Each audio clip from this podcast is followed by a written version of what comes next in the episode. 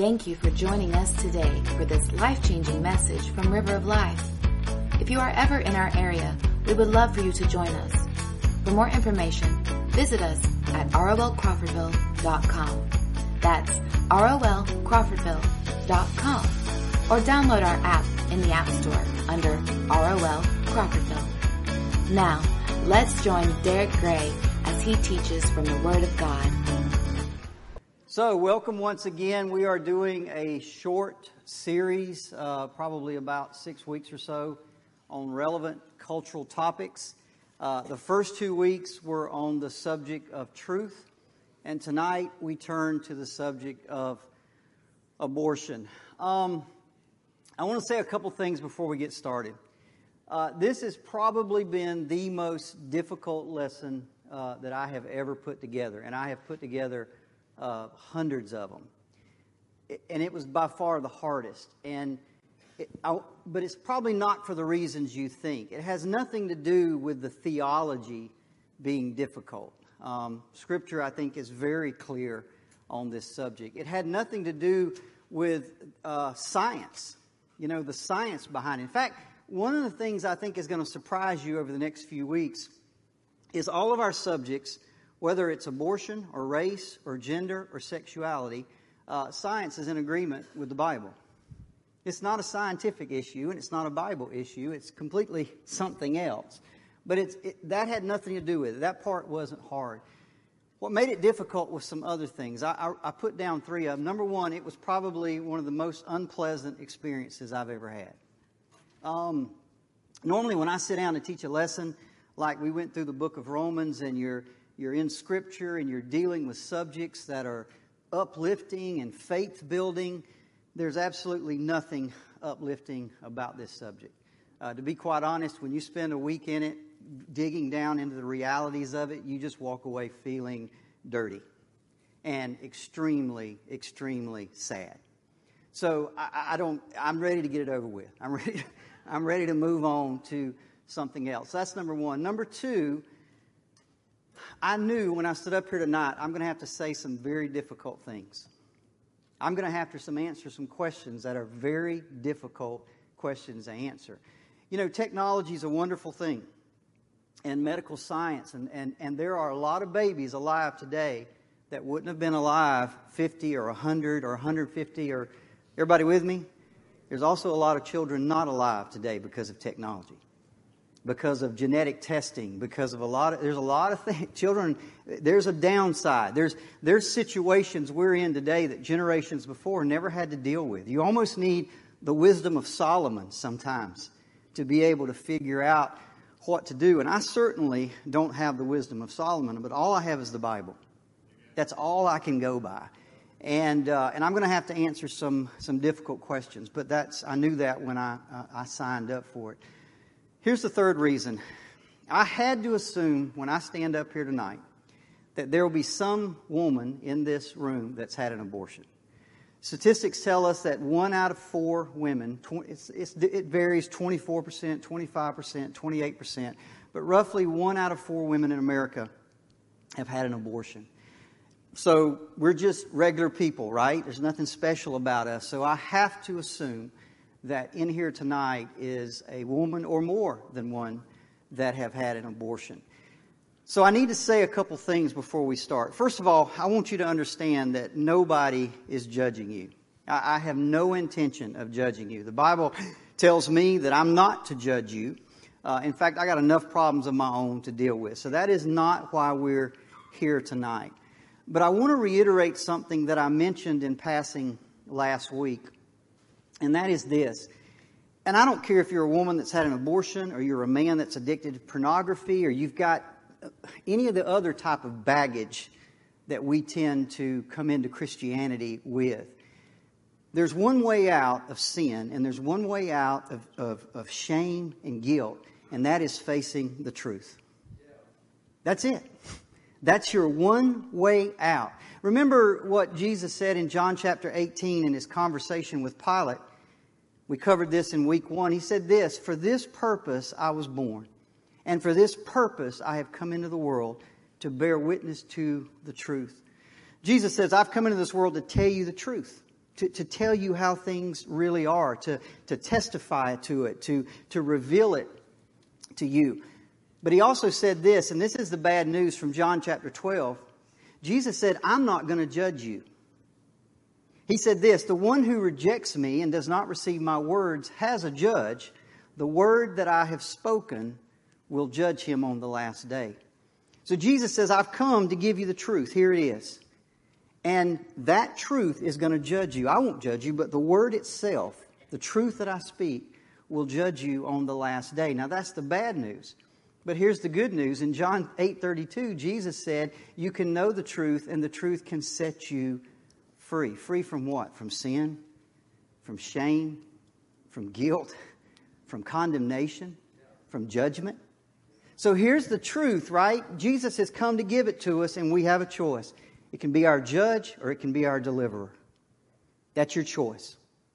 Now, what I, I, I hope you want to be set free. And how do we do that? Listen to what Paul said in 1 Corinthians 11:31. But if we judge ourselves truly, in other words, if we would judge ourselves according to the truth, we won't be judged. What an opportunity we have as human beings that we know the truth and we have the opportunity right now to stare at the truth accept the truth and judge ourselves by the truth and be set free. Or we can suppress the truth and we'll have to face it on that last day. 1 John 1 9, we all know this. If we confess our sins, he is faithful and just to forgive us our sins and, and cleanse us from all unrighteousness. You see, that's how we get through the guilt and the shame and the sins. I don't care, man, woman, whatever it is. We have to face the truth, accept the truth, judge ourselves by the truth, and ask forgiveness of Jesus Christ, and we will be set free. So that's, that's what we're doing. So what we started last two weeks, that's what we'll be doing tonight and the next few. It's just here's the truth. Here it is. What you do with it, what I do with it, is up to uh, us. All right, let's turn to our subject. January 22nd, 1973. Um, if you watch the news any at all the last few weeks, you know exactly what happened on that date. That was the date the Supreme Court legalized abortion in this country. Almost, this coming January will be almost 50 years ago. Uh, and, and, that was the, famous or infamous uh, Roe v. Wade uh, decision. Since that day, January 22nd, 1973, 62 million abortions. That's just in America. And we're not even going to look outside this country. The, the, the numbers outside this country are mind numbing. 62 million. That number is so big. You know, it's like looking at the, the government uh, budget sometimes. You, you just can't wrap your head around numbers that big. So I, I, I got some analogies for you that maybe will help you. Abortion, if you look at those states that are darkened right there, that's 18 different states. Abortion has killed a population more than those 18 states combined. If you took all 18 states and combined the, the current population, abortion has killed more people than live in those 18 states in the last 50 years. If these 62 children had been born and they were able to stand side by side and hold hands, that line would stretch for 65,000 miles. And, and one way to look at it, it would circle the equator of the earth two and a half times. Just, just kids standing beside each other holding hands. 62 million. How many of you ever been to the Vietnam Memorial? If you've ever been to the Vietnam Memorial in Washington, D.C., that memorial is a little wall about yay high, and it lists the names of just over 58,000 soldiers that were killed in the Vietnam War. Now, that wall stretches 492 feet, which is about a uh, little over one and a half football fields. If we wrote down the names of all 62 million babies on that wall, that wall would stretch from Tallahassee to Cross City, over 90 miles. Or how about this one? That glass right there represents all the soldiers killed in the American Revolution, the Civil War, both North and South, uh, World War I, World War II, Korea, Vietnam, and the Gulf and Iraq War. That's a million and a half uh, soldiers have, have, died in those wars. So one bead is, 10, uh, is 1,000 soldiers. Everybody got that? Those glasses right there represents, each one of those beads represents 1,000 babies aborted in America. You compare it, do the comparison. The red glasses, all the soldiers killed in those American wars. And beside that are all the babies aborted in America 62 million. Now just let that sink in for just a moment. In fact, if you go back and look at the numbers, that one and a half million, we exceed every year between 1980 and 1992, uh, we exceeded that number every single year. Every single year between 1980 and 1992, uh, there were more than one and a half million abortions in this country, exceeding the number of all the soldiers killed in those wars. It's a mind numbing number. Now, thankfully, thank God, abortions have gone down since then. Uh, the last year that we've got uh, data was 2020. For some reason, they get data every three years. In 2020, there were 930,000 plus abortions. That's over 2,500 every day. That's 106 every hour. That's an abortion in America every 34 seconds. So this is something that is absolutely rampant. Okay? And, and a lot of us, you know, if you, if you're not, you may not be familiar with it. Maybe you are. But it's a, it's an ongoing issue. Now, why do they occur? Why are women, women having uh, abortions? The state of Florida, it turns out, and I didn't know this, but the state of Florida records a reason for every abortion that's done within uh, the state's borders. So whenever there's an abortion done, they always ask the, the lady, why are, you, why are you having this? In 2020, there were just under 75,000 abortions in Florida. Okay, that was in 2020. These are the reasons the, that were given that year. So, uh, zero point, I'm sorry, 0.01% said the pregnancy resulted from an incestuous relationship. 0.15% the woman was raped. 0.20% the woman's life was endangered. 0.98% there was a serious fetal abnormality. 1.48% the woman's physical health was threatened. 1.88% the woman's psychological health was threatened. 20% the woman aborted for social or economic reasons. And 75% was just, I don't, it was just elective. I don't want the baby.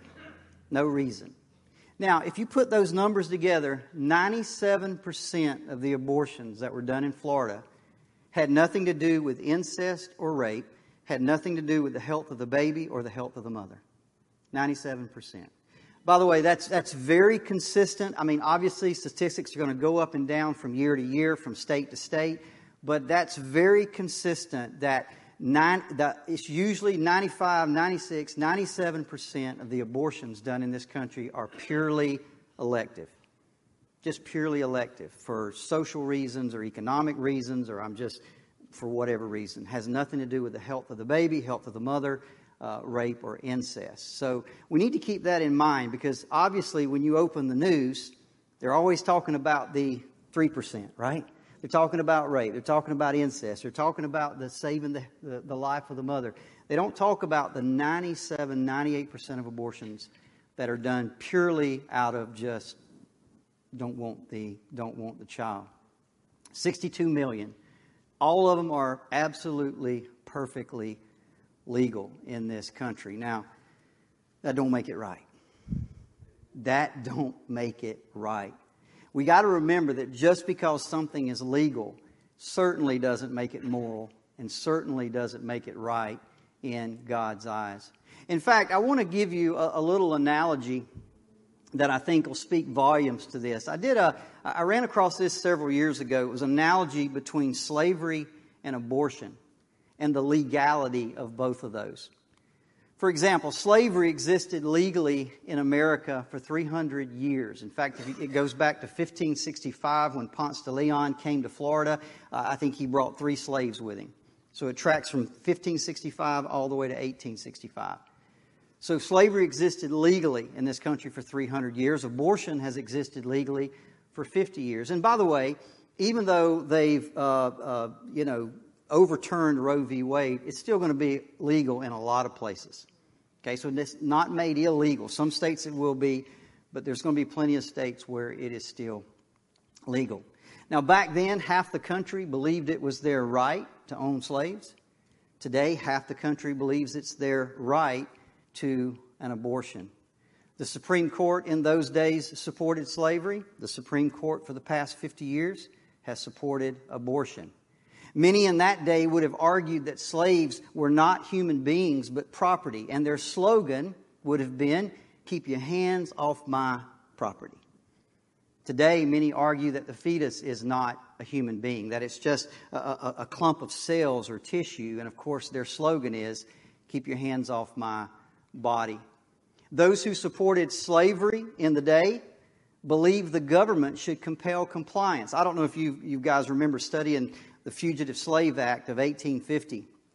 But Congress passed a law in 1850, and it said that if a slave was to escape, and let's say you lived, uh, you lived in a free state where there was no slavery, and let's say you were morally against slavery, if that slave came to your house, you were legally obliged to send them back. That was a law passed by Congress. They tried to com- compel compliance with slavery. They want to do the same thing today with abortion. Doesn't matter if you're against it religiously or morally, those who support it think that you should comply.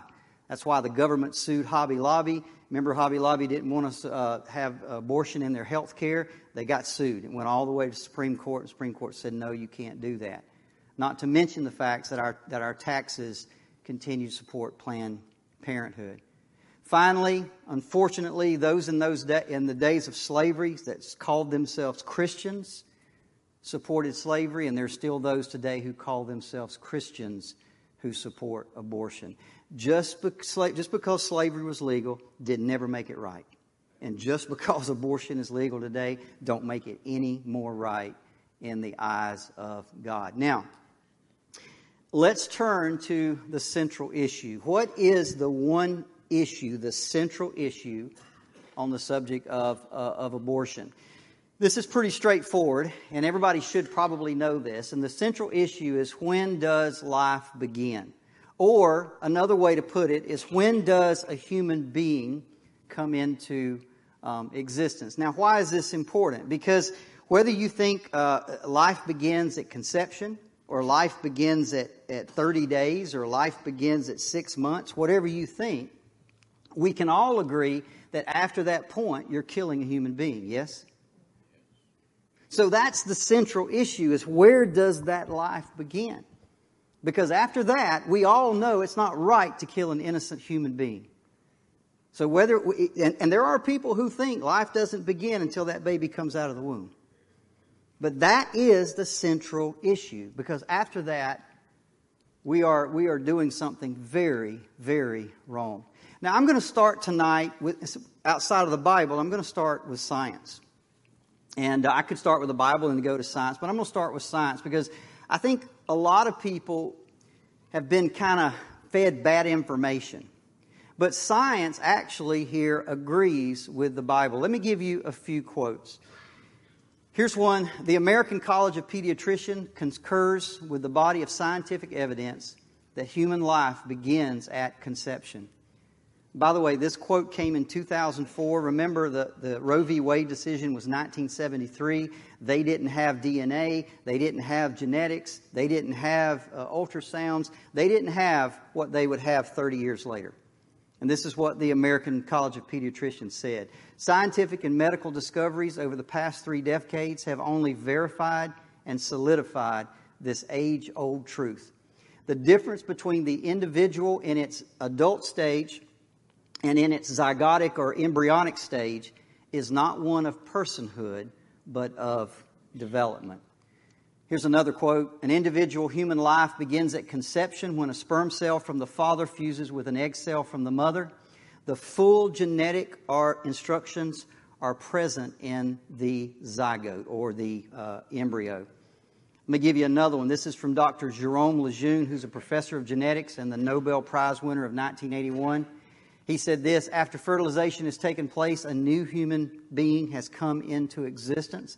This is not a matter of taste or opinion. It is not a metaphysical contention. It is plain experimental evidence.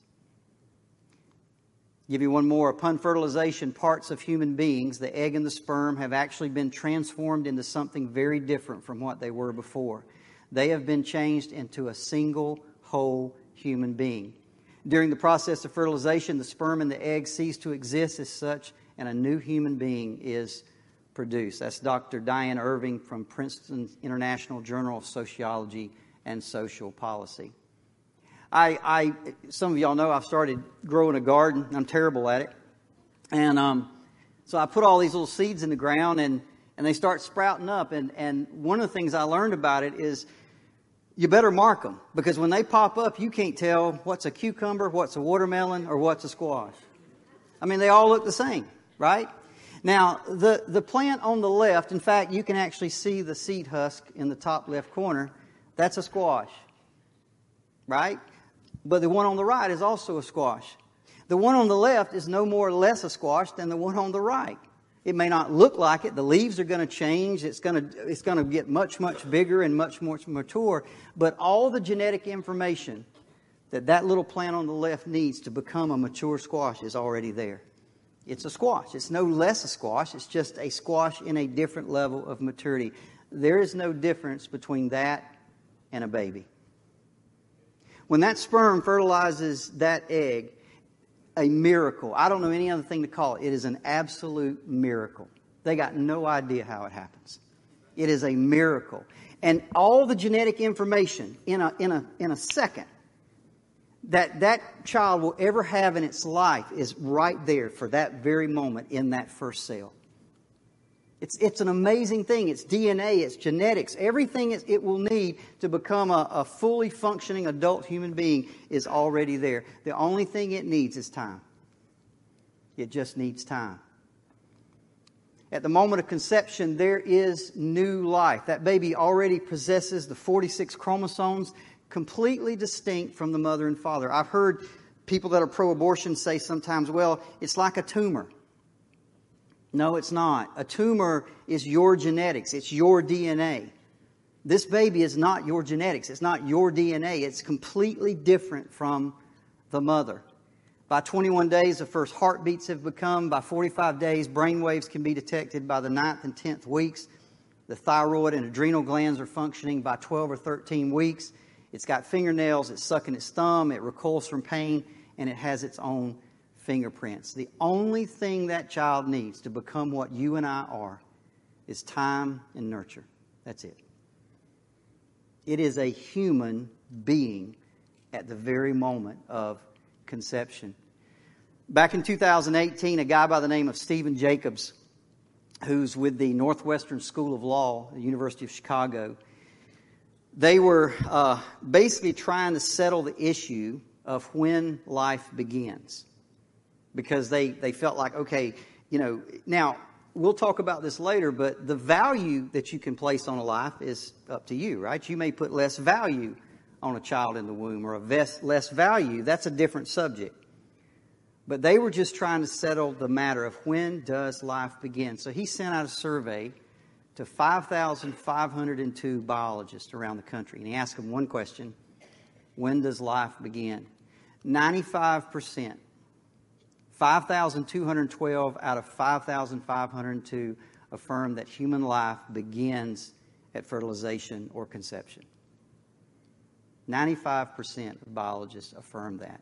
See, science doesn't disagree with us or with the Bible. The preborn child is a human being. And we would all agree, I think, hopefully, that it is wrong to kill innocent human beings. Now, as I said earlier, I'm glad science agrees, but my morality is not determined by science. It's not certainly not determined by legal opinions or cultural opinions. Morality is determined by truth. That's what we learned the first two weeks in this study. Morality, what's right, is determined by truth. So now we turn to what the Bible says. Now, I, I want to deal with something right up front because you hear this all the time, so I want to set this aside. Sometimes I'll read people who call themselves Christians, And this is their argument. They'll say, well, Jesus never talked about abortion. The New Testament never says anything about abortion, so let's not be dogmatic about it. They'll say, you know what, this is a difficult issue, and you got your views, and I got my views, and, you know, we need to allow room to, to differ. But that's their argument, right? You hear this all the time. The Bible says nothing about this, or the Bible says nothing about that.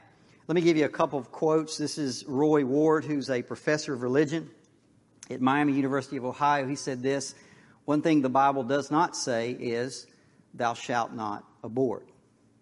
And technically, he's right. Let me give you another one. This is Mark Bigelow. He is a member of Planned Parenthood's Clergy Advisory Board, and this is what he said. One thing I know from the Bible is that Jesus was not against women having a choice in continuing a pregnancy because he never said a word about abortion. And a lot of times they'll make this argument, and as Christians, we're kind of, what do you say to that? okay? Now, let me just say to you that is technically correct, but don't be fooled by that argument. That, that is a logical fallacy. It doesn't hold any water. And here's why. Just because an act is not mentioned specifically in Scripture does not mean the Bible approves of it. Let me give you an example. Have you ever read in the Bible about pyramid schemes? You ever seen the word carjacking in the Bible? Serial killers? Wife beating? Pedophilia? Polygamy in the New Testament? Did Jesus say anything about any of those things? No. Never used those words. Does that mean uh, they're okay? Of course not, right? See, what the Bible does, and, you need to understand this about the Bible, what the Bible does, and, and, and this is why the Bible's so great. because it doesn't try to create this list of every little sin that you could possibly create. The Bible understands, God understood that as time goes by, people's language is going to change, technology is going to change. Do you know human beings are great at inventing new ways to sin? Yes? I mean, we can come up with new ways. Just give us some technology. We'll figure out a way to, to, to corrupt it. So the Bible doesn't try to list every little thing because it knows that that's, there's always going to be new stuff. What the Bible does is it gives us these bigger truths. For example, you shall not kill. That takes care of terrorism, doesn't it?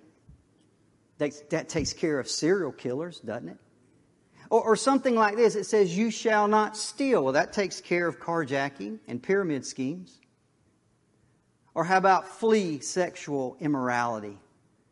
That takes care of pedophilia. Or how about this? Husbands, love your wife. That takes care of the wife beating.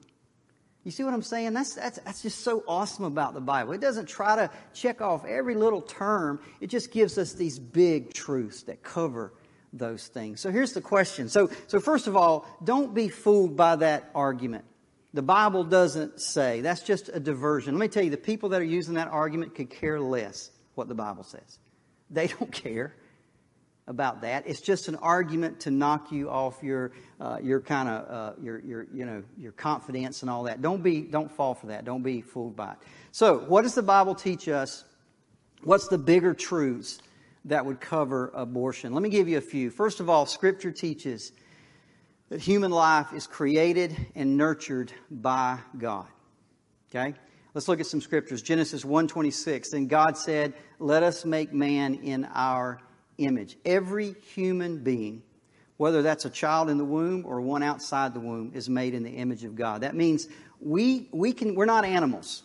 We can think rationally. We're, we're self aware. We, uh, you know, we, we, we can think about God, right? We, we're like Him in that sense. We have, uh, we can do things like forgive and not forgive and all these things that are traits uh, uh of God. So we are made in His image. Number two, Job 31 15, and I love this scripture.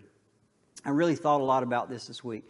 Job said this Did not He who made me in the womb make him? Now, if you go back and read that in context, Job's talking about his servants. And what he says is if one of my servants has a beef with me and they take it to God, and God comes to inquire of me about it, he says, Didn't the same God that made me make my servant? Do you see how that values life? Does everybody see that? If we would all go through life understanding that the same God that made me made you, the same God that made me made her or him, we would value life. But instead, we've thrown God out the door and says it's just all evolution and we're a bunch of, of cells. But Job had it right. That's how we ought to think. Job 10, 8 through 12. Your hands have shaped me and made me. You clothed me with skin and flesh and knit me together with bones and sinews. You gave me life. You gave me life. Life comes from God. We can do the science all day long, but Scripture tells us what is true, the way it really is, and that is that life comes from God. Psalms 139, 13 through 16. For you formed me my inward parts, you knitted me together in my mother's womb. I praise you, for I am fearfully and wonderfully made. Wonderful, wonderful are your works. My soul knows it well. Jeremiah 1 5, this is the word of God to Jeremiah. Before you, I formed you in the womb, I knew you. Not after I formed you, but before, before that sperm ever penetrated that egg, I already knew you. I knew your name. I knew who you were going to be. I, I had chosen to have a relationship with you. God certainly wills and purposes to create a, a, a human life. Look at Psalms 127 3. Behold, children are a heritage from who? The Lord. Children are given to us with a purpose, and that is to be a heritage. That's the purpose.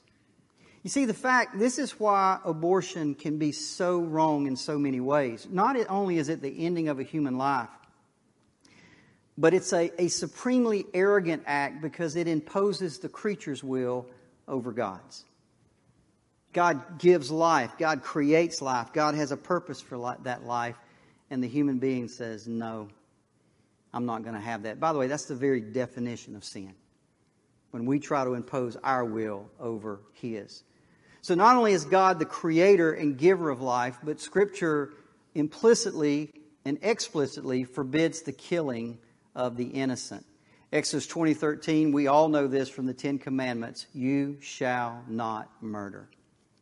You shall not take innocent life. Proverbs 6, 16 through 17. There are six things the Lord hates, seven that are an abomination to him haughty eyes, a lying tongue, and hands that shed innocent blood. We also see in Scripture, time and time again, that Scripture affirms the personhood of children in the womb before they're born. You see this with Isaac. You see it with Jacob and Esau, with Samson, Jeremiah, Paul, even Jesus, uh, uh, the Isaiah prophesying about the, the Messiah, and John the Baptist in Luke 1. So they are named inside the womb. They are given characteristics. God calls, says this one's going to do this, and this one's going to do this, and this one's going to be that way. They're already people. They're not tissue. They're not blobs.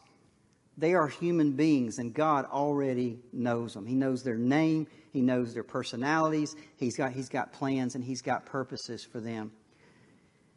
One thing that you'll often see uh, uh, uh, about the Bible and abortion is we go all the way back to the Old Testament, and what we see there is that the death of an unborn child is penalized. Let's look at Exodus 21, 22 to 25. It says this If men fight and hit a pregnant woman, and her child is born prematurely, but there is no serious injury, the one who hit her will surely be punished in accordance with what the woman's husband uh, demands of him, and he will pay what the court decides. So what this is saying is if two men are fighting and they hit the woman and she it causes her to give birth, if the child is born without injury, in other words, it was born early, but everything's okay. It lives. There's no uh, there's no injuries to it then there will be some kind of fine that the court decides, but that's the end of it. But this is what it says. But if there is serious injury to that child, then you will give a life for a life, eye for an eye, tooth for tooth, hand for hand, foot for foot, burn for burn, wound for wound, bruise for bruise. By the way, this is exactly the same penalty in Leviticus 24 for adults in the Old Testament. So what we see here is God didn't see the child in the womb as any less of a human, any less of a person, any less of value than an adult. Now, we get to the hard part. when you turn on the news, you turn on the paper, you or read the turn on the paper. I turn on the paper because I read it on the computer. But you open the paper, you read all these articles. They all they don't talk about the ninety-seven percent, do they? They always talk about the the the, the odd the, the, the kind of one-offs, right? And we're going to have to talk about those. And I think most people are opposed to abortion at some level. I mean, uh, you know, come on. I mean, almost everybody, I think, at some level realizes that it's wrong. But where lines begin to blur is when you begin to deal with these more difficult situations. Okay? So I want to go back to the uh, statistics from Florida and the reasons, and I want to look at the 3%. What about rape and incest? What about if the woman's life is endangered? What about the, the baby's got some kind of bad abnormality? What, what about those cases? Does that make any difference? So let's look at the first one, which is rape and incest. Now, if we go back in Florida, it was only uh, 0.16%. That's not 16%. Has everybody got that? It's 0.16%. So pretty much statistics are, are pretty common here or standard across the board that this reason for abortions are less than um, 1%. It's a very, very small amount.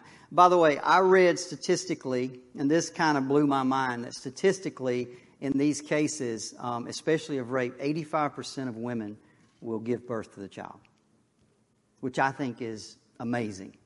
85% will go ahead and, and have that child anyway. But what about the case of that?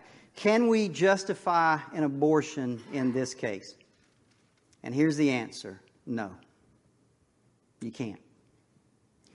Here's why. Do you remember in, in, in, in lesson number one, we talked about truth? And we talked about people that are relativists, right? And relativist says, well, what's true is according to your situation, right? That sometimes it's, it's okay to do this in certain situations, and sometimes it's okay not to do that in certain situations. Those are called relatives. They don't believe in absolute truth. Well, if I say that it's okay to not kill a human being in certain cases, but over here it is, then I become a relativist. See, the fact of the matter is, and listen, don't please, I mean, I'm having trouble even standing here saying this. I want you to understand that, right? But here's the problem somebody has been sinned against horribly, horribly. And it's a terrible, terrible thing. But do we make that better? Do we wipe it away? Do we clean it up by killing another human being? I don't see how we can justify that. Ezekiel 18 says this The soul who sins shall die. The Son shall not suffer for the iniquity of the Father, nor the Father suffer for the iniquity of the Son. How can I justify killing that child of no fault of his or her own? I just don't see how we can uh, do that. The mother's health, this is one you hear all the time, right? Well, what about if the mother's health? Would you have, would you be surprised to know that statistically, statistically, that happens in 0%? 0%. It, it is so rare it doesn't even register. Dr. C. Everett Koop said this The fact of the matter is that an abortion as a necessity to save the life of the mother is so rare as to be non existent. Medical science has come so far that they're able to take babies earlier out of the womb. Uh, they're able to do all kind of things that they couldn't have done years ago. This is hardly, I mean, it is so rare that it doesn't even register as a percentage. That's how rare it is. That's, that's not even an argument that we should be uh, having. So again, it's, it's, medical science has just progressed to the point where it's not necessary anymore to abort a child to preserve the life or the health of the mother. Fetal abnormalities. This is something where technology has really advanced. Um, they're doing more and more prenatal testing, and these tests are coming back, and they're saying your child has this or your child has that. And more and more parents are choosing to abort their children because these tests say that this child will be born a certain way. In 2017, CBS News put this on their news site. I'm not making this up. It said this Iceland cures Down syndrome. Iceland cures Down syndrome. And immediately you would think, well, did they come up with some kind of new genetic thing? No, no. They just abort every single child in the country that has Down syndrome. They have pretty much wiped it out. 100%. Like 99, I think, I think I looked at the average over the last 10 years, there's two Down syndrome babies born a year in Iceland. 99.999% of their children are aborted that have that, that basically oh, because of a test. They don't know for certain, but the test says your your child may have it, so they abort them and they wiped it out. By the way, that percentage is 77% in France, 90% in the UK, and two out of three in the United States. We've, we've come to the point where technology has done some amazing things, but it also gives us information we never had. And people are taking advantage of that to abort children because there may be something wrong with them or there is something wrong with them. This whole week, as I said, this has been a difficult week. I, I have not enjoyed this at all. And there's four words that has just been in my mind all week long, and that's that. What have we become? What have we become as a nation? What have we become as, a country? Two things I want to point out. We've become a country that sacrifices our children to the God of self love. Um, last Wednesday, you can go look this up. There was a lady by the name of Sarah Lopez, and she uh, testified before the House Oversight Committee. It was last Wednesday. You can Google it and find it. And this is what she said. I quote her words. She said, My abortion was the best decision I ever made. It was an act of self love. Now, I don't know about the first sentence, but that second sentence is absolutely true. It was an act of self love. Let's go back to Psalms 106 38. It says this They shed innocent blood, the blood of their sons and daughters, whom they sacrificed to the idols of Canaan, and the land was polluted by bloodshed. You remember when the, when the Israel, Israelites came out of Egypt and they were going into the Can, Canaan, God said, Don't do what they do. They, they offer their children in the fire to the Canaanite god who was Molech, was the god of fire. Don't, he, he said, they're doing things that never even entered my mind. That's what God said. Don't do those things. And they, guess what? They did them. Well, let me tell you, we don't sacrifice children anymore on the altar of Canaanite gods, but we certainly sacrifice them on the altar of self love. We don't worship that God anymore. We worship this one. What do I want? What do I think? What do I need? What's best for me? The second thing is we have devalued life in this country. We've devalued life. We are raising generations of children who have grown up with abortion, being taught that abortion is okay, there's nothing wrong with it. By the way, that same child goes to school and they're taught that there's no such thing as God who gives you value and gives you purpose. You just came out of the slime. You're just a bunch of cells. Is it any wonder is it any wonder that we're reaping the whirlwind? Is it any wonder that we're reaping what we sow? Is it any wonder that somebody would go into a school and shoot up children? Who does that? I'll tell you who does it somebody who sees no value in life because they've been taught their whole life that life has no value. We are reaping the whirlwind as a country. I want to say one more thing. What do we do? this is what we do, right? I'm just one person. You're just one person.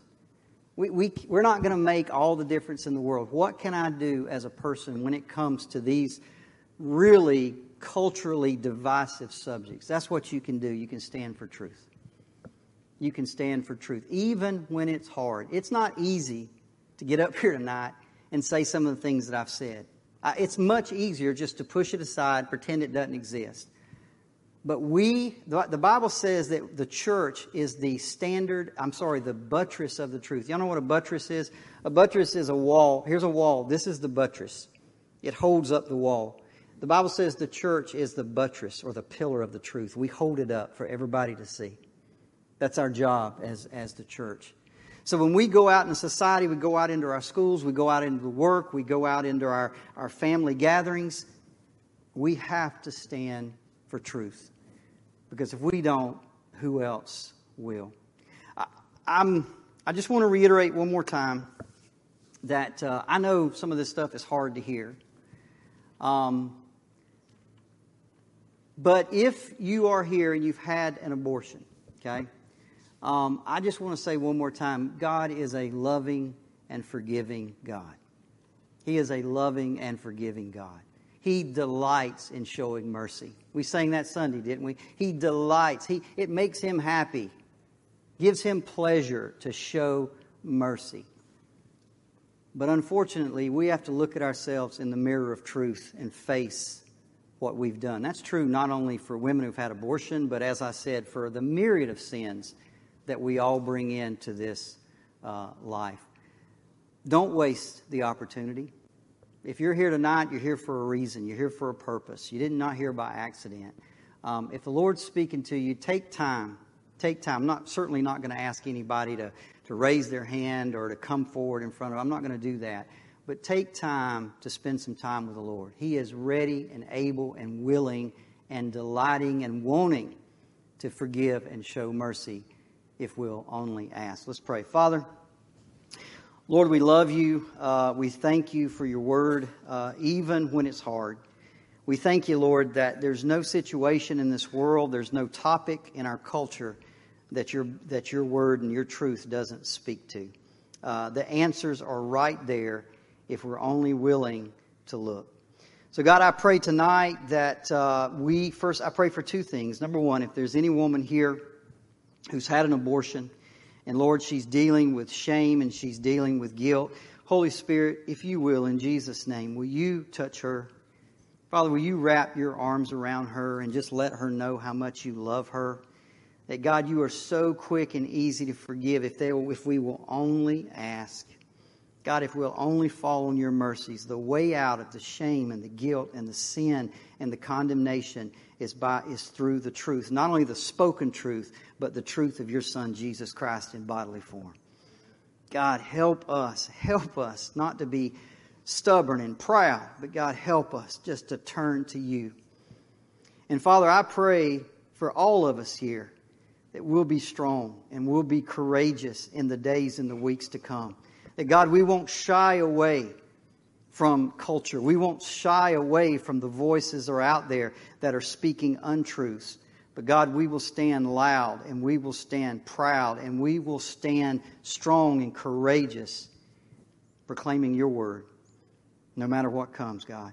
But we, we can't do that. We can't do it in and of ourselves. We have to have you, Holy Spirit.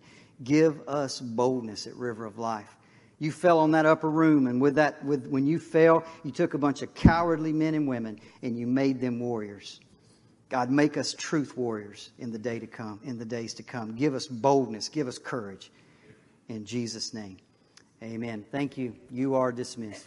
Thank you again for listening to this message from River of Life. If this message has touched you today or if you need someone to pray with, please contact us at 850-926-1200 or email us at info at rolcrawfordville.com. We also want to encourage you to visit us this Sunday morning at 10:30 a.m. in Crawfordville. Please visit us at ROL Crawfordville for more information and directions.